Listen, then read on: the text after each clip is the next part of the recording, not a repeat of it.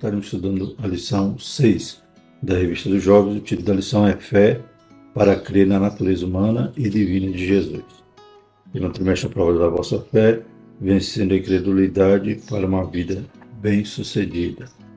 Revista comentada pelo pastor Eduardo Leandro Alves, pastor auxiliar da Assembleia de Deus de João Pessoa.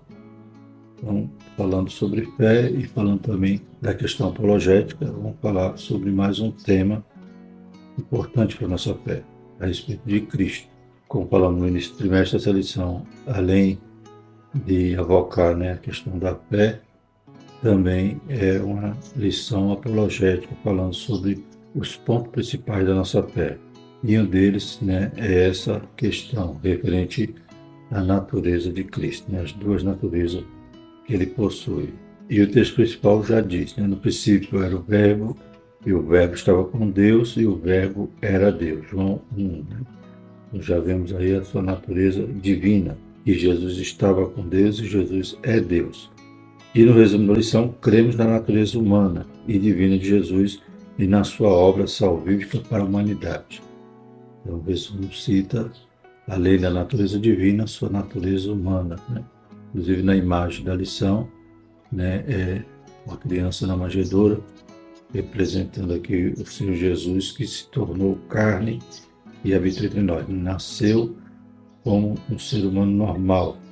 A sua concepção foi extraordinária, foi um ato sobrenatural, mas a partir daí né, ele se torna carne, o Emanuel, né, ele habita conosco como ele sempre desejou fazer, né? ou seja, sempre Deus quis habitar no meio dos homens.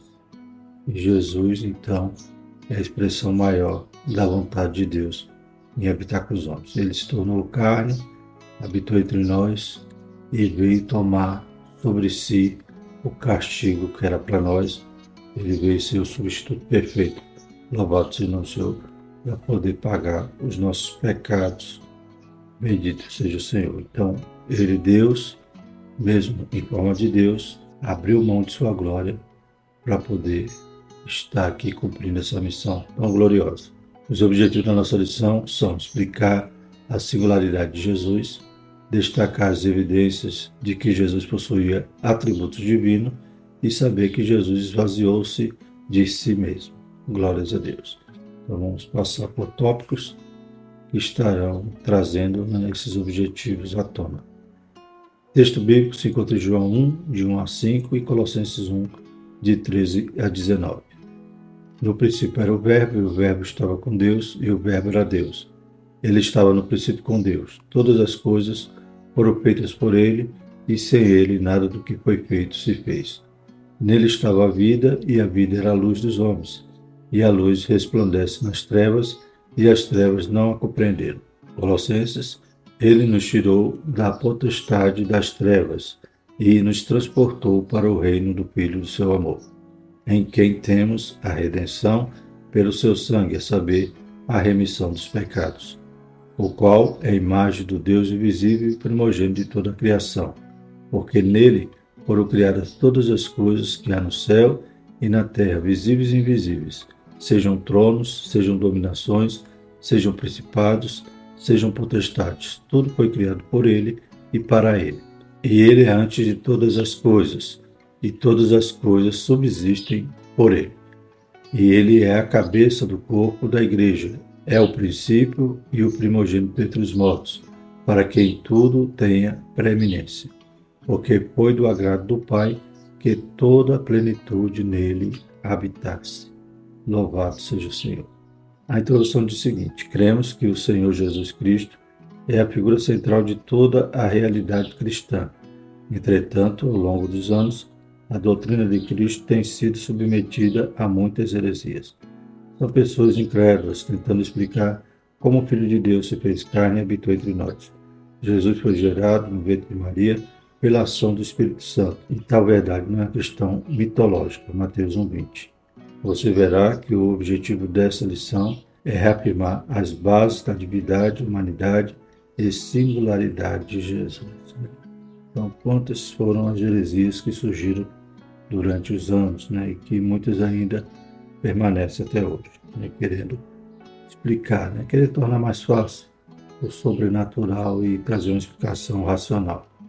É, mas como vimos aqui, foi algo sobrenatural desde a sua concepção, pois Jesus foi gerado no ventre de Maria pelo Espírito Santo. Além das heresias, né, há também né, a teologia liberal que buscou respaldo né, na busca do Jesus histórico, né, os historiadores críticos.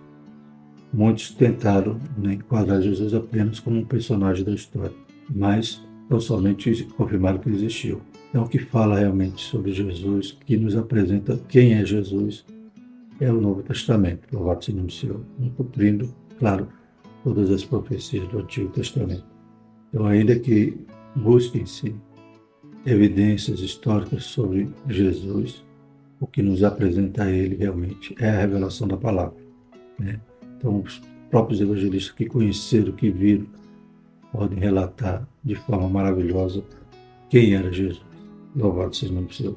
A gente vai ver que até no princípio, né, Jesus pergunta né, e os homens achavam que era ele. Né, e os próprios discípulos tinham dúvidas. Mas, né, depois da sua morte e ressurreição, ficou evidenciado. Né, e quando eles registram os evangelhos, demonstram ali todo o poder, toda a ação sobrenatural do Espírito Santo, desde a concepção e durante toda a vida de Jesus, mostrando que Jesus realmente tem essas duas naturezas que estaremos estudando durante a lição. Então, todas as tentativas de explicar Jesus extra-bíblica não vai abranger realmente quem é Jesus, a não ser o que é contido na revelação, na palavra que Deus nos deu. Glórias a Deus. E principalmente né, trazendo relatos de testemunhas oculares. Primeiro tópico, a singularidade de Jesus. Primeiro subtópico, plenamente divino, plenamente homem. Jesus Cristo teve duas naturezas, a divina e a humana. Ele era plenamente homem, mas também plenamente divino. Jesus era Deus vindo em carne. João 1. O Todo-Poderoso habitou entre nós e a sua encarnação foi um ato divino pelo qual assumiu para si a natureza humana. Existem muitas provas da divindade de Cristo nas Escrituras Sagradas. E, segundo Stanley Orton, os escritores dos evangelhos sinóticos usam a expressão filho do homem 69 vezes. Essa era uma expressão que Jesus utilizava a respeito de si mesmo. Então, Jesus era plenamente homem, plenamente Deus. Louvado seja o nome do Senhor. E né, bem enfatizado, como comentarista que cita Stanley Orton, 69 vezes acontece o uso desse termo, filho do homem, glórias a Deus, demonstrando que Jesus realmente se tornou carne e entre nós. Muitas das heresias que surgiram Inclusive, era para questionar isso, né? dizendo que Jesus não teria se tornado homem, porque né, misturando né, ou emprestando muitas das vezes das filosofias gregas, acreditava que a carne era tão mal que né, o espiritual não poderia compactuar com essa carne. Né? Muitas filosofias gregas, inclusive, diziam que a carne deveria ser destruída, e uma forma de destruir a carne era a busca de prazeres, ou entregar a carne com as glutonaria, com a prostituição, e assim vai, porque a carne não prestava para nada. Né? Nós, como já estudamos em lições passadas, né, o corpo humano, né, Deus fez de forma perfeita. Né? O corpo humano tem uma utilidade, não é o corpo que peca. Quem peca é a alma que está dirigindo, conduzindo o carro. Né? Por isso que nós devemos zelar, cuidar desse corpo, porque ele é tempo do Espírito Santo. Glórias a Deus. Então o corpo não é culpado que é culpado do pecado, que é mal, é a nossa natureza adâmica, a nossa alma que vai escolher em pecar ao invés de escolher tender né, para andar no Espírito. Então, muitos tentaram desfazer disso e surgiram muitas heresias, como o gnosticismo, o em que dizia que Jesus na verdade não veio carne, ele era aparente. Ele fingia ser carne, fingia ter dor, fingia chorar, fingia morrer. Né? Então, isso são as heresias. Mas a Bíblia Sagrada deixa bem claro que Jesus se tornou carne, se tornou homem. Né? Concepção sobrenatural, mas a partir dali ele era plenamente homem. Entretanto, né, não deixando de ser plenamente Deus, como veremos aqui, né? a natureza hipostática, né? a união dessas duas naturezas em um só ser, glórias a Deus. Não era nem 50% homem, 50% Deus, que seria então apenas metade. E talvez até não poderíamos usar o termo também 100% Deus, 100% homem, que dá, denota no 200% que seriam dois. Na realidade, ele era plenamente homem, plenamente Deus, algo sobrenatural e precisamos ter fé, aleluia, para crer nessa revelação. Segundo subtópico, a declaração da Escritura a respeito de Jesus. Na Escritura Sagrada, a palavra usada com relação a Cristo é Tel, cujo significado é Deus. O mesmo termo é utilizado para fazer menção do Criador do céu e da terra, o governante sobre todas as coisas. Essa verdade pode ser vista nos seguintes textos bíblicos no Novo Testamento: João 1, 1, 18, 20, 28, Romanos 9, 5, Tito 2, 13, Hebreus 1, 8 e 2 Pedro 1, 1. É importante observar que há ao menos sete passagens do Novo Testamento que se referem explicitamente a Jesus como Deus. No Antigo Testamento encontramos um versículo muito conhecido, em que o nome de Deus é aplicado a Cristo. Porque o menino nos nasceu, um filho se nos deu, e o principado está sobre os seus ombros, e o seu nome será maravilhoso, conselheiro, Deus forte. Né? Então temos no Novo Testamento também né, essa revelação, essa verdade, glórias a Deus, de que Jesus era Deus. Né? E não somente usando esse termo, né, tel, mas a gente vai ver também os atributos né, divinos sendo aplicados a Cristo. Né? Então a gente vai ver durante a Bíblia que Jesus tinha esses atributos divinos, como já vimos também que Jesus era plenamente homem. Então o terceiro subtópico fala da palavra Kyrios, aplicada a Cristo. Né? Então, o que quer dizer essa palavra? Algumas vezes no Novo Testamento, a palavra Senhor, que é Kyrios, é usada como uma referência a um superior. Mateus 3, 27, 21, 30, 27, 63 e João 4, 11. Todavia, a mesma palavra também é usada na Septuaginta, a tradução grega do Antigo Testamento, que era regularmente usada no tempo de Cristo, como a tradução da palavra hebraica Javé, ou o Senhor, como é muitas vezes traduzida. A palavra Kyrios é usada para traduzir o nome de Deus, várias vezes na versão grega do Antigo Testamento. Portanto, qualquer pessoa no tempo do Novo Testamento que possuísse algum conhecimento do Antigo Testamento em grego teria reconhecido que nos contextos que fosse apropriado, a palavra Senhor era o nome do Criador e sustentador dos céus e da terra, o Deus onipotente. Tal verdade evidencia as duas naturezas de Jesus Cristo, a humana e a divina. Então, embora o termo Kyrios poderia ser usado com autoridade, né, normalmente na tradução grega, né, inclusive do Antigo Testamento, citada aqui a Septuaginta, esse termo então era usado para traduzir o nome de Javé. Né? A gente vê em muitas Bíblias, muitas traduções hoje, quando temos grafado né, o Senhor dessa forma, todas as letras maiúsculas. Então ali, no original, estaria Javé, né, ou no grego Kyrios.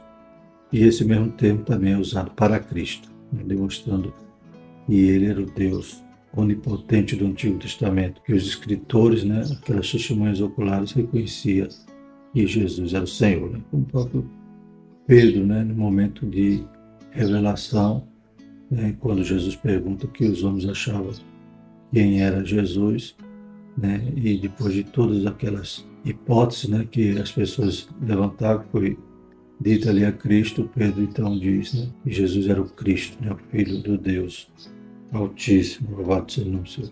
Glórias a Deus. Então, pelo Espírito Santo, ele já tinha essa revelação e após, como já falamos, né, a morte, a ressurreição, tudo que eles viram, né, e aconteceu com Cristo, inclusive Cristo sendo elevado às alturas, né, voltando à sua glória, eles usavam esse termo de forma bem consciente de que Jesus era o Quírios, era o Senhor.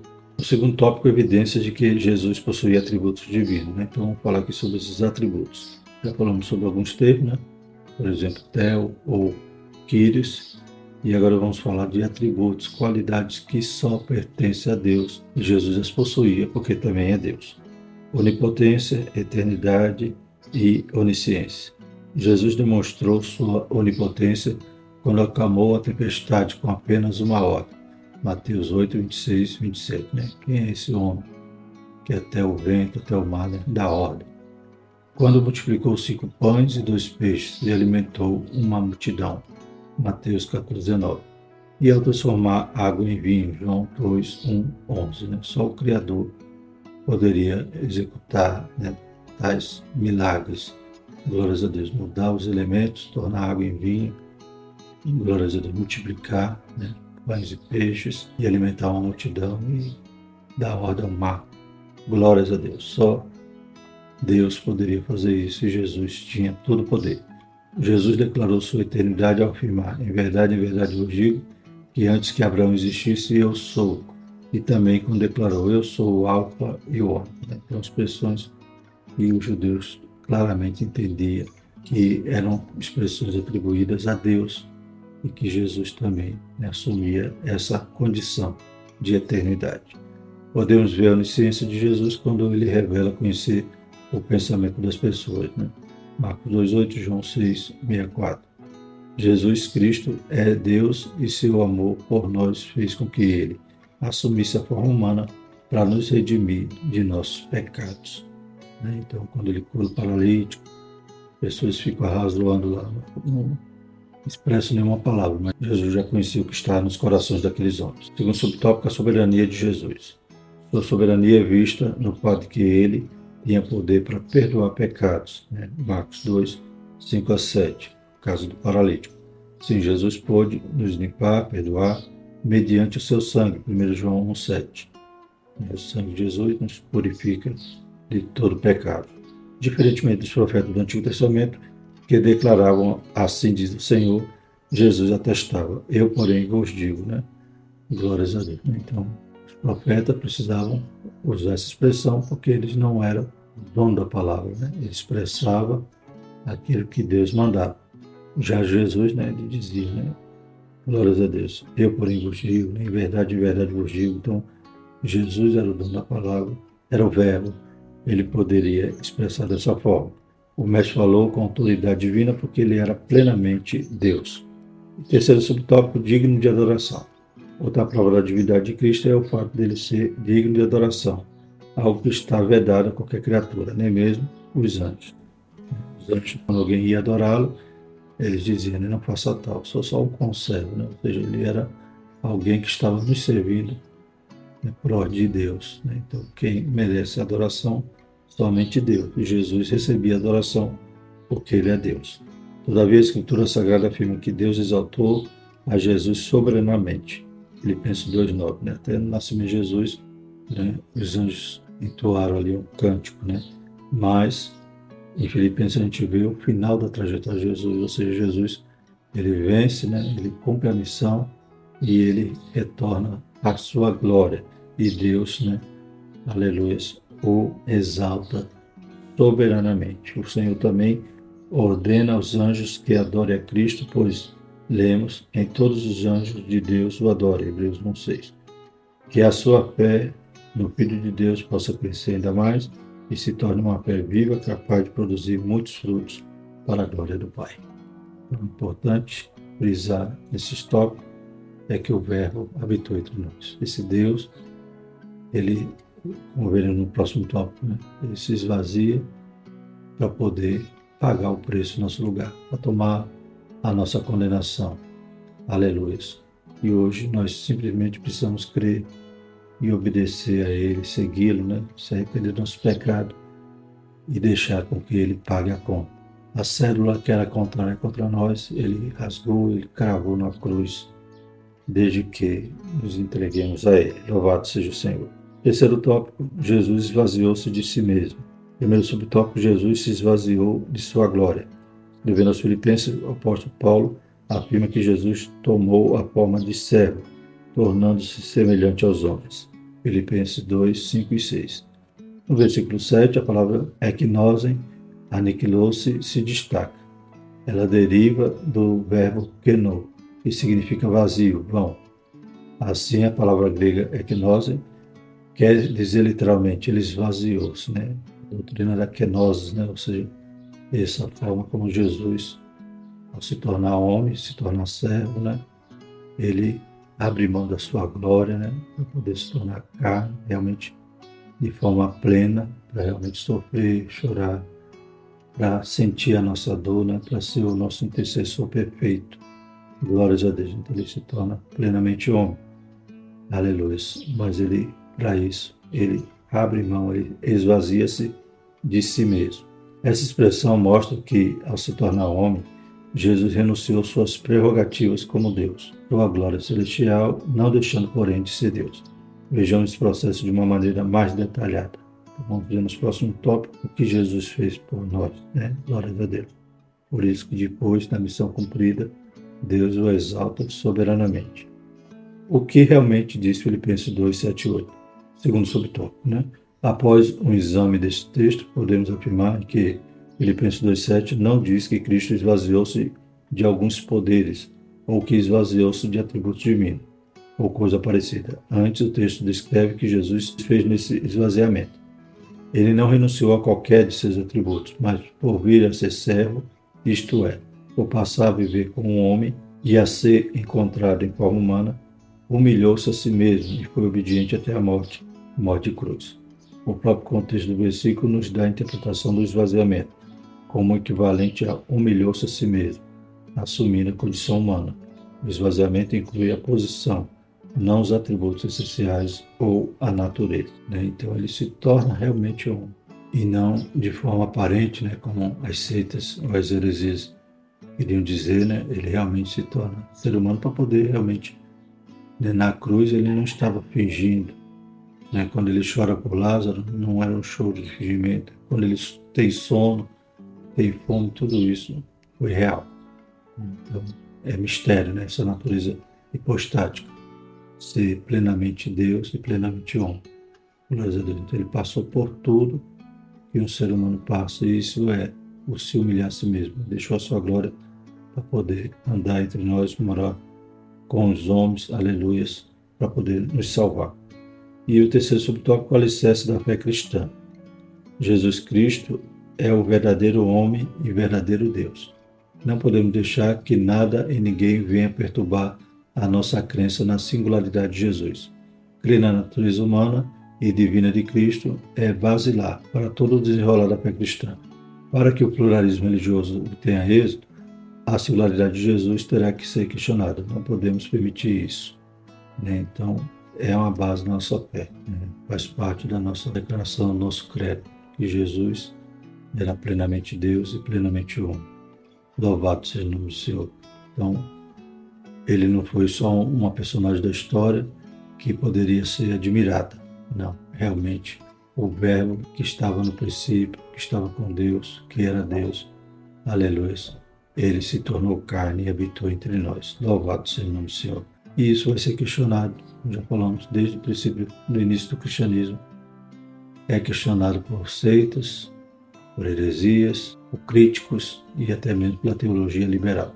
Que não venhamos permitir nada disso. Sejamos ortodoxos, firmemos, aleluia, nossa convicção na doutrina dos apóstolos, dos profetas, na palavra do Senhor. Amém? Concluindo, somente por meio da ação de Deus e da singularidade de Jesus é que a humanidade caída pôde ser resgatada. Jesus se fez carne para nos salvar na forma humana também possuía a alma, assim pôde se identificar conosco com as nossas mazelas. Como vemos nos Evangelhos, ele sentiu dor, tristeza, alegria, esperança. Ele compartilhou conosco a realidade da alma humana, mas ao mesmo tempo ele é Deus. Louvado seja o nome do Senhor para todo sempre. Né? Então, esse Jesus é singular, não tem outro igual. Aleluia, só a salvação por ele, conforme a palavra de Deus. Né? Que Deus continue, então, nos dando essa convicção, aleluia, essa firmeza na palavra, para que não venhamos a ser movidos por qualquer outro vento de doutrina. Amém? Vamos orar. Santo Eterno Deus, nós vamos te louvamos te agradecendo pela tua palavra. Deus Santo, Deus Poderoso, obrigado, Senhor Jesus, de forma tão maravilhosa o Senhor, aleluia, se humilhou para vir morar conosco, aleluia, para tomar o nosso lugar ali na cruz, o nosso castigo, que tomou sobre si. Obrigado, Senhor. Aleluia, pois ninguém poderia pagar o preço, Pai. Aleluia, do salário do pecado. Pela tua graça, hoje somos livres, aleluia, e não temos mais nenhuma condenação. Possamos ficar firmes na fé, crendo, aleluia, no teu amor, no teu poder, Senhor Jesus. Aleluia. Eu sou eterno. Aleluia. E toda glória foi lhe dada, todo poder, e o seu nome está acima de todo nome. E daqui a pouco, aleluia, o Senhor vem buscar a tua igreja. Te louvamos, te agradecendo, Pai. Continua fortalecendo, Pai, cada jovem, aleluia, cada aluno da escola dominical, que possa estar nessa viva esperança. Em nome de Jesus, nós te agradecemos. Amém. E a graça do nosso Senhor Jesus Cristo, o amor de Deus a comunhão do Espírito Santo seja conosco, hoje e sempre. Amém.